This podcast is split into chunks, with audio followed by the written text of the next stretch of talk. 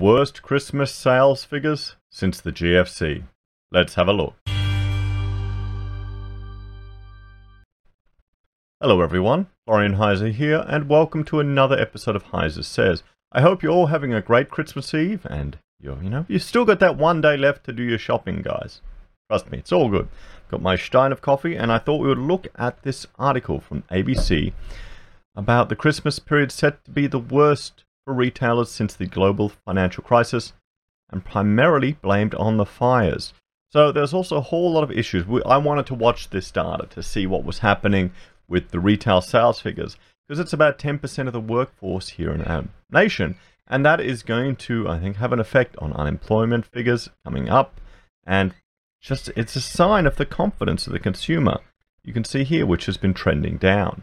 Now, I did the Christmas shopping uh, for the kids last night. I did, a, you know, the last few presents for Frederick and some of the. I had to get stuff for the girls too, and I went to the local, local, you know, Kmart, and I noticed there weren't that many people there. It was very easy to get a car park. It's usually much busier on a weekend when we go shopping there. Some of you have said in the comments who are working, oh, it's, it's still flat out, it's good. Let me know if, if you've gone shopping or if you're going to go shopping tonight, what your experiences are, if there are a lot of people in there, so we can get kind of a anecdotal vibe from the viewers.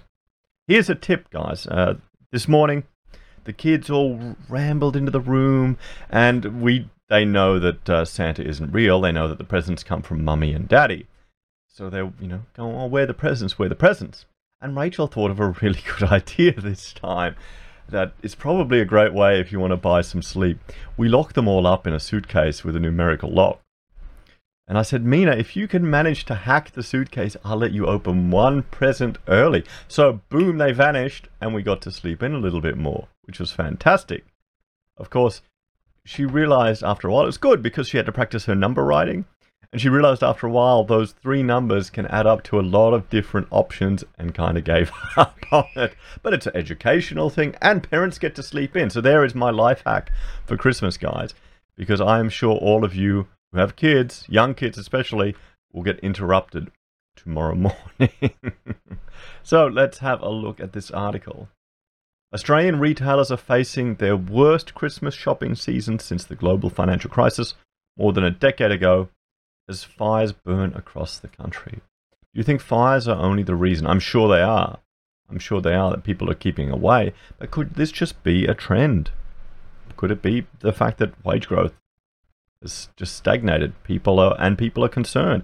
Business confidence. If you own a business, you know business conditions, business con- confidence, they're all down. So the bushfire crisis has come on top of already weak consumer spending as people save rather than spend their tax and interest rate cuts. Well, yeah, that's because people are worried. And, well, I was talking to a client yesterday, and he was sharing how he was just cleaning out all the house, getting rid of all the crap, and, and going more minimalist. And I mentioned it's funny, as an architect, you'll design these houses and people want more storage space, storage space. And they spend thousands of dollars per square meter building this place, the storage space to store like a 50 buck IKEA Christmas tree or some other plastic rubbish they bought. It, it just, it's, when you think of it like that, it just seems ludicrous. Russell Zimmerman, head of the Australian Retailers Association, said he expected to see the weakest Christmas spending in 11 years. Talking to retailers, it's been a much softer lead into Christmas than we've seen in past years, he said. You think, guys, you think that could have something to do with the Black, uh, what is it, Black Friday and Cyber Monday sales Maybe people got their presents or shopped earlier. We know when there's a lot of smoke haze around, consumers tend to bunker down and stay at home, and they're not out spending money. Well, yeah, that that's another another issue as well. You don't want to leave the house and get involved in all the smoke, particularly in Sydney. But I think it's also fair to say that retailer sales were affected by Black Friday and Cyber Monday sales that happened earlier in the month. Okay, that makes sense. That's what I thought too. That's when we made our big purchases. The association predicted Christmas sales of 52.7 billion, but Mr. Zimmerman said it was going to be harder or hard to meet that forecast. I don't know that we'll make the 52 billion. Last year, last year's was about 51.4 billion, he said. I think we'll achieve last year's, but I don't think we'll achieve the 2.6% growth or if we do, only just. Mr. Zimmerman said, sorry, is still hopeful of a small rise in post-Christmas sales from last year's 18.3 billion to 18.7 billion over Boxing Day to the middle of January. A lot of it will depend upon what the weather is like and how much the smoke and fire inhibit it, he said.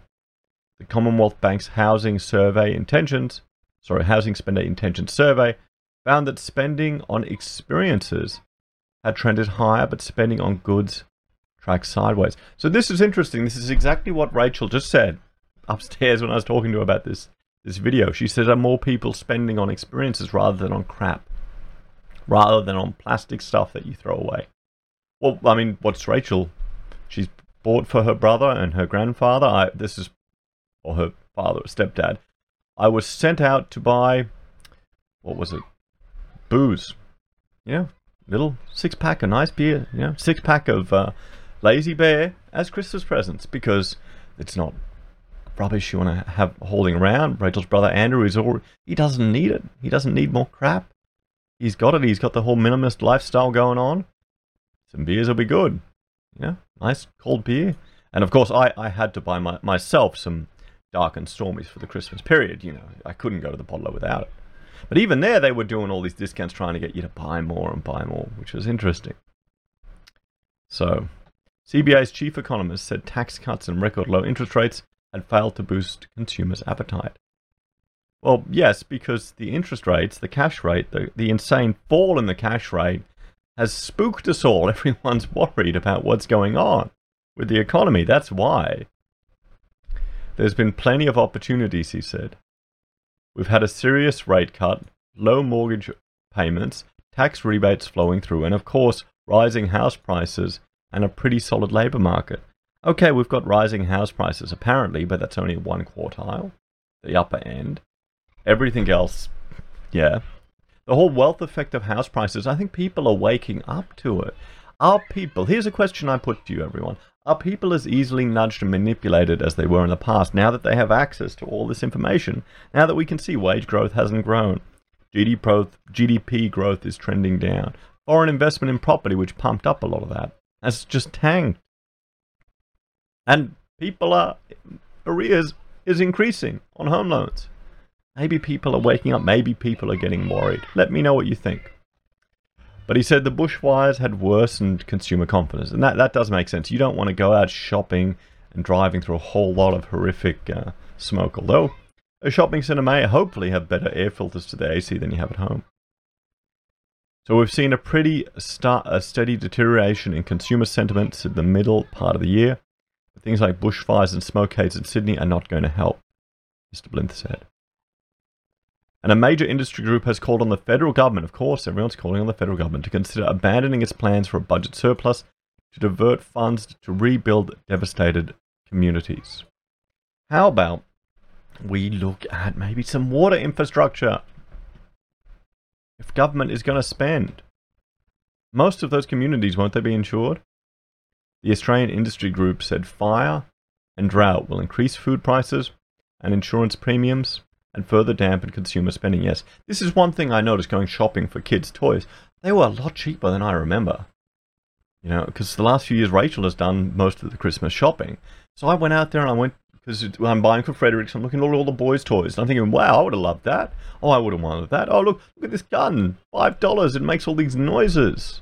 Of course, I had to buy some for the girls too, so they could all shoot each other. But uh, nonetheless, it's a lot cheaper for this you know, plasticky toy stuff than it was back in the 80s when I was a child. At least that's how I remember.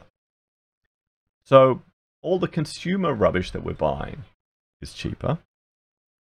But our insurance is going up, our food prices are going up, our electricity is going up. So the CPI inflation isn't going up that high. And remember, they don't count they don't count house prices as part of you know inflation, the cost of living. When it has the biggest impact on people's spending habits, I would argue, for a period of their life to save up for these damn things.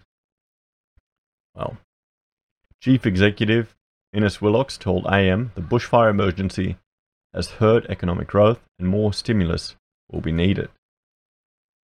Maybe we just need to start, you know, having better management. There's you've got the whole group that are claiming the bushfires have started from, you know, climate change, the world is burning. Bushfires are part of living in a very dry continent. You know, even Aboriginal Australians, they had methods for dealing with this. If you have a look at the car- carbon market, we'll, we'll jump over here. We will jump over here to this website, the Australian, what is it? Um, the carbon market. And you can see here, you can see here a significant amount of the projects are savanna burning. You know, savanna burning, where they're managing the fire risk, where they're instead of having it burning during a well more growth, more detritus, more carbon into the atmosphere, they're managing it earlier. So this isn't a this isn't a new innovation or new technology. This is one of the, the lessons that needs to be learned from a civilization that survived in a very harsh world.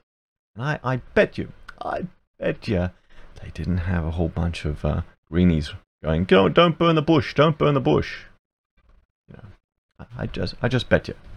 And if you just look, if you look at the videos I did about, you know, a farmer getting pretty much done for a million dollars for clear, doing a fire break on his property here in Queensland. Just the rigmarole and the BS from the government. You won't you won't uh, be as hopeful. You won't be calling upon the government to save you know solve all your problems, as so many people seem to do in this country. Anyway, back to the article. Um, while it may be in the end, is, there isn't much choice here. We need to rebuild communities, so there is going to need to be some sort of significant government response to these activities, he said. Mr. Willox said governments across the country need to develop holistic and coordinated strategies to confront the threat of increasingly severe bushfire seasons. We're running pretty close to the edge, and it's not just going to be an immediate short, short term, it's going to be longer term too, he said. Even if it rained tomorrow, put out bushfires and ended the drought, it would take three or four years to recover in some centres. The Insurance Council of Australia said since the start of the bushfire season in September, more than $238 million in claims for losses have been lodged by households and business owners in New South Wales, Queensland, and South Australia. But those figures are set to rise, with more catastrophic blazes expected. So, there you go, guys. Retail sales below expectation. You have to remember, since last year, we have had a population growth, and that is affecting, well, it's pretty much keeping our GDP growing. You think this invest? I mean, stimulus to invest in these ravaged communities. That's just going to be replacing what's existing there. That's not going to be, you know, real, real additions to the economy. That's going to be resources that could have been spent somewhere else that'll be diverted there. And that's a sad part of these type of things. That's a false economy if you think that's actual growth, real growth.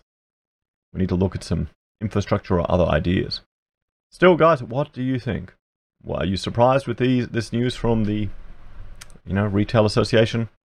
Where do you think it'll lead? Anyway, guys, please like, share, and subscribe to the channel. If you enjoy our content, want to help us produce more, we have a Patreon where you can make a small monthly donation. We also have affiliate links with Amazon, eBay, and Independent Reserve. You'll find those below, and it's a great way to support the channel at no cost to you. And finally, we have our own merch, Pocket Squares, handmade here from the Heiser Says blog. Thank you all very much. Have a Merry Christmas, and I will talk to you all later. Take care.